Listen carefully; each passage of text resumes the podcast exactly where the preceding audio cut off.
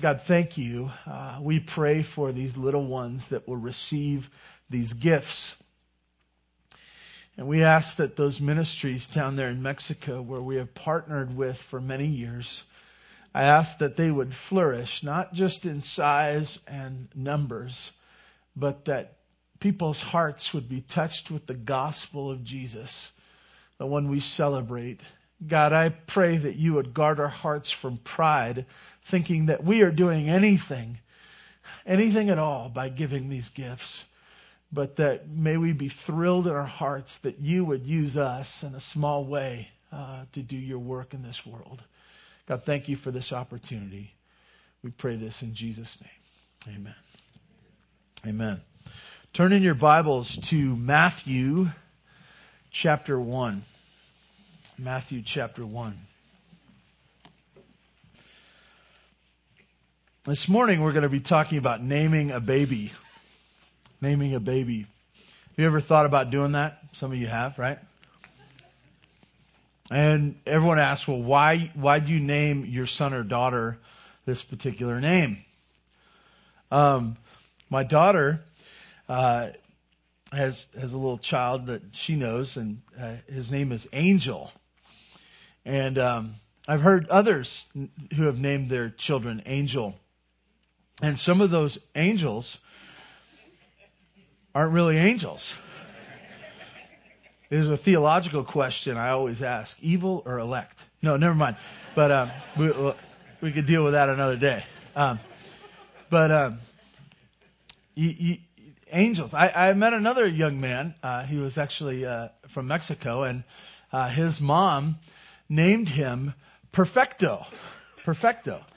Uh, because uh, when she had the, her little son, she looked at him and she said, He's perfect. He's perfect. So she named him Perfecto.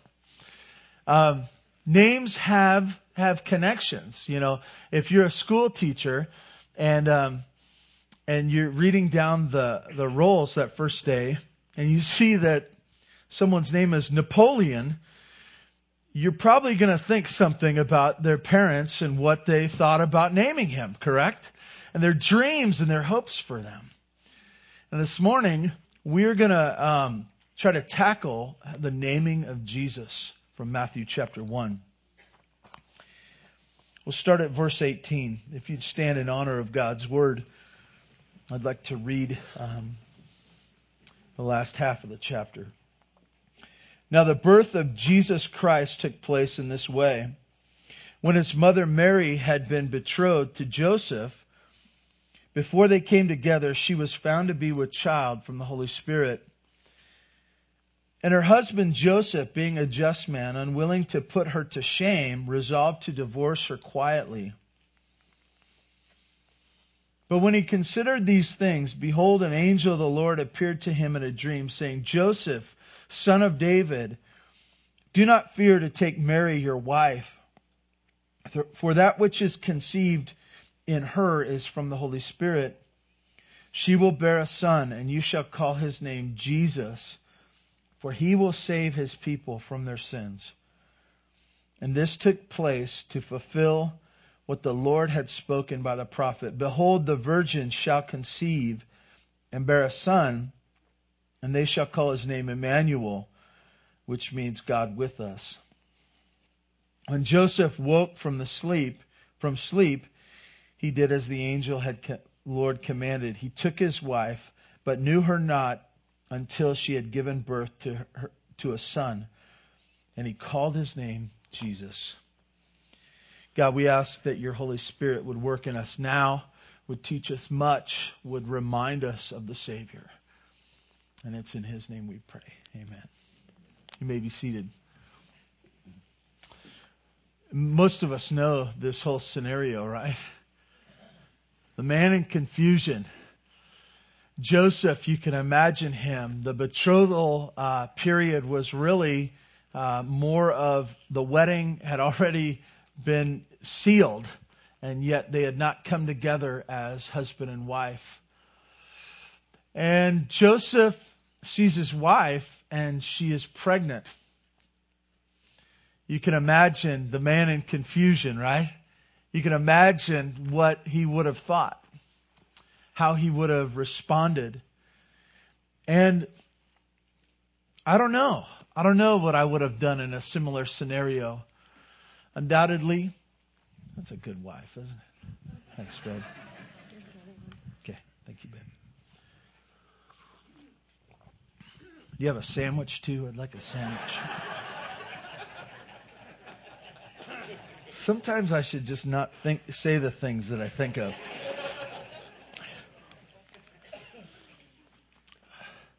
Joseph was a man in confusion.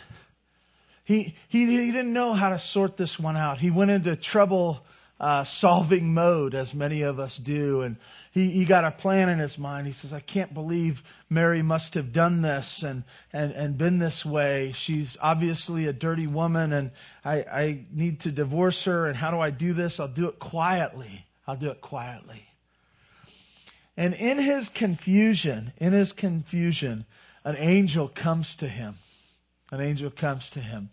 That's a pretty good messenger, right? Remember that an angel is a messenger of God, uh, an angelic being used by God's own design. And he comes to Joseph. We look down the passage that I just read in verse 20. But he considered these things. Behold, an angel of the Lord appeared to him in a dream, saying, Joseph, son of David, Joseph, son of David. The angel identifies him as Joseph, Joseph, of the kingly line of David, uh, of, of the family that the Messiah will come. Joseph. And, and Joseph goes, This guy knows my name. This angel knows my name in this dream. Do not fear to take Mary as your wife. He goes on to explain why he is not to fear, why this is not as scandalous as it seems.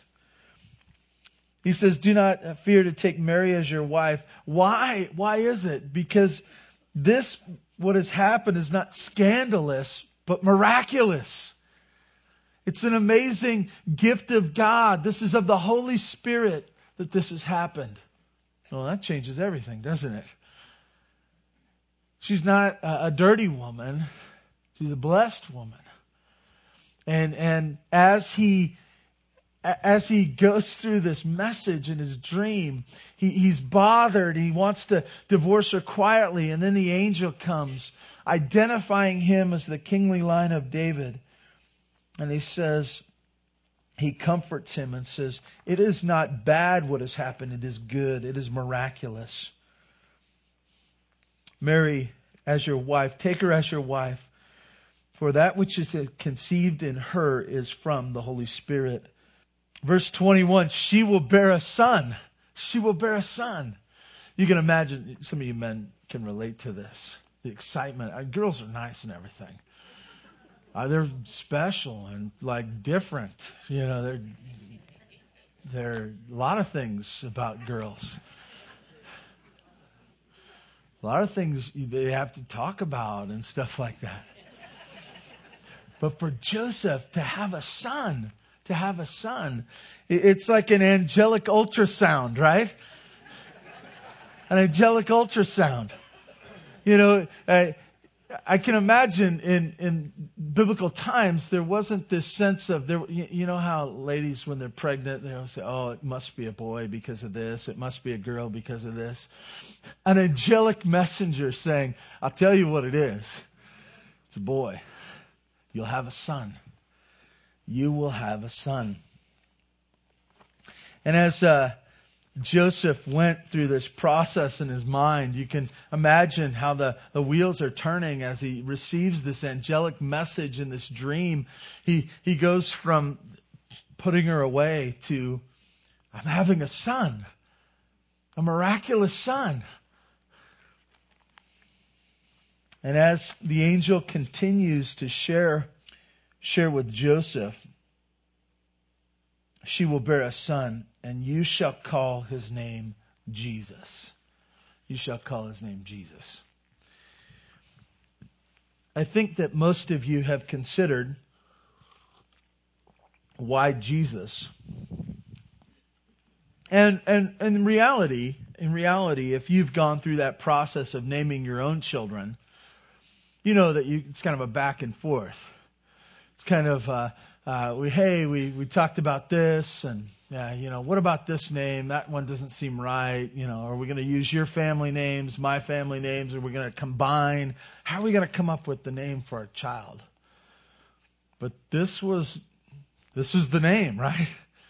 The angelic messenger who had solved the confusion for Joseph, the one who had shared with him that it was going to be a son, now says this is what his name will be. This is what his name will be. In biblical times, it was very common to do the same name as the father, same name as the father. This would have been Joe Jr., Joe Jr. And yet, he didn't say, name him Joseph, name him Joseph. He said, name him Jesus. And you can imagine in Joseph's mind going, well, I don't have anybody in my family named Jesus. That doesn't come from my father or my father's father or my wife's. This just isn't the name that, that would have been easy. They didn't look through the, the name books, the name books. And they didn't think, well, this kind of goes with the last name. It kind of has a ring to it. It's kind of a tough guy name or it's someone who sounds really smart. It's not someone in history that they would have connected and said, that's someone who's a great leader and I want my child to be a great leader. But the angel took a different name. He said, call him Jesus. Call him Jesus. This would have been a, a, a big thing for him as well. And it's hard for us to imagine, but if Jesus would have been illegitimate to Joseph, he wouldn't have even named him. And so the, the call of the angel was not just to name him a special name, but to accept him as your own. And make that connection, right? What did the angel identify Joseph as? The kingly line of David, right? And so he says, this child is your own. This child is your own, the born of the Holy Spirit. And so he says, name the child Jesus. Name your son Jesus. This name, this special name, was for Jesus it, it, to be connected to another Old Testament name, Joshua. Joshua. And, and really was the New Testament version of that. And the idea of Joshua, the name is Jehovah saves. Jehovah saves. And you get this incredible picture where Jesus in his name, in his earthly name, the name that was he was going to be used and they were going to call him on the streets. His buddies would refer to him as Jesus. Why? Because not what his parents wanted him to be, but what he was born to be. He was born to be Jesus, Jehovah saves. And you think about that, and to Joseph, the message, the Holy Spirit continues to describe she will bear a son. You shall call his name Jesus, for he will save his people from their sins. From their sins. It's important, right? That he will be the Savior. He will be the Savior. As I told you earlier, many times we name our children something that we hope for them. Whether it be a, a name of power, a name of a celebrity, a, a sports figure. It's always hard to name, you, you, know, sometimes you like a name and then you meet a kid that you don't really like that much. And you go, oh, that name's ruined. won't, won't name my kid that. It might turn out like them. But the name Jesus was not Joseph's choosing. It wasn't Mary's choosing. It wasn't an idea they had. It was an angelic message of this is why he is born. Jesus was born to save his people from their sins. It's interesting that it goes so descriptive to say from their sins because there's a lot of different salvations, right? Uh, economic disaster, health issues. You, you think of a family uh, trouble and afflictions of this world, and undoubtedly, the Jews, eh, God's people, They knew about being persecuted, didn't they? They knew about that. And yet, in the description, in the angelic description of Jesus' name, why he was going to be, it wasn't that he was going to save him from anybody else. No other nation, no other affliction, no other economic disaster, but that Jesus was going to come and save his people from their sins. From their sins. Call him Jesus. Call him Jesus. I think about that today as I consider Jesus for myself. And sometimes I, I, like to think of Jesus as a friend who walks with me through difficult times, and he is. I like to think of Jesus as someone who helps me and, and gives me stuff when I'm a little deficient. But don't, do not forget that Jesus came not just to give you a great life, but to save you from your sins. From your sins, every one of them. You say, Oh, my sins aren't that big. Are you serious? Do you really believe that? Your sins are a pile, a mountain, a mountain of sin after sin. And that's the reason that Jesus was born a baby. So that he would come and, and that he would grow. He would grow as to be the sinless man, to be the sinless sacrifice, the Lamb of God. Jesus came that he might save his people from their sins. He's the Savior. In verse 22, it says, And all this took place to fulfill what the Lord had spoken through the prophet. Behold, the virgin shall conceive and bear a son, and they shall call his name Emmanuel, which means God with us. It seems sort of interesting, isn't it?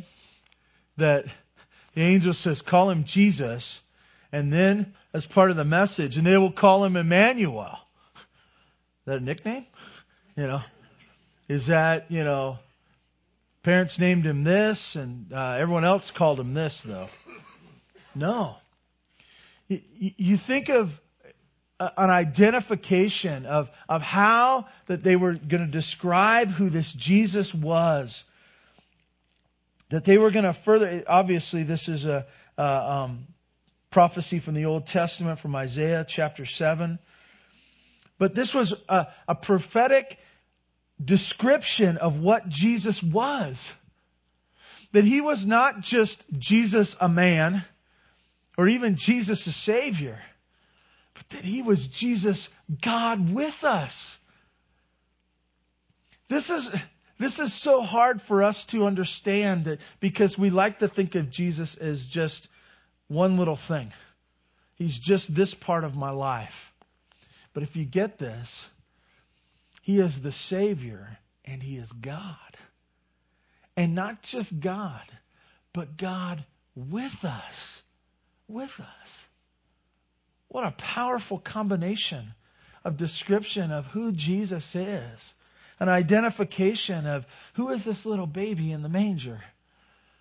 For Joseph, you could imagine after he woke up him going, Wow, I thought I was in a big mess before. Wow, this baby that my wife is going to give birth to is God with us, the Savior of the world. How's this? You can imagine he was in confusion before. I'm sure he was in confusion after as well. The details probably overwhelmed him. The beautiful picture that Jesus is both Savior and God, and God with us. In verse 24, it says this When Joseph woke from the sleep, he did as the angels of the Lord commanded him. He took his wife but he knew her not until she had given birth to a son. You know what he called him? Jesus. Jesus. This uh, Christmas season, as you celebrate, don't ever forget why Jesus has come. This was prior to his birth. It just didn't happen through uh, um, political maneuvering and through those court cases and all that. It didn't happen by chance, but that he was born to be Savior and God with us. God with us. Let me pray and ask that God would encourage us through Christ this, this Christmas season. God, thank you for the opportunity to know Jesus. And God, we did not deserve ever, we have never deserved a gift like Jesus. There's no one like him. The, he is the, the one and the only one who could pay for our sins. And he is the one true God that is God with us. God, we praise you for what you have done. We, we thank you for your gift of your son. God, help us to reflect on this this Christmas. We pray this in Jesus' name. Amen.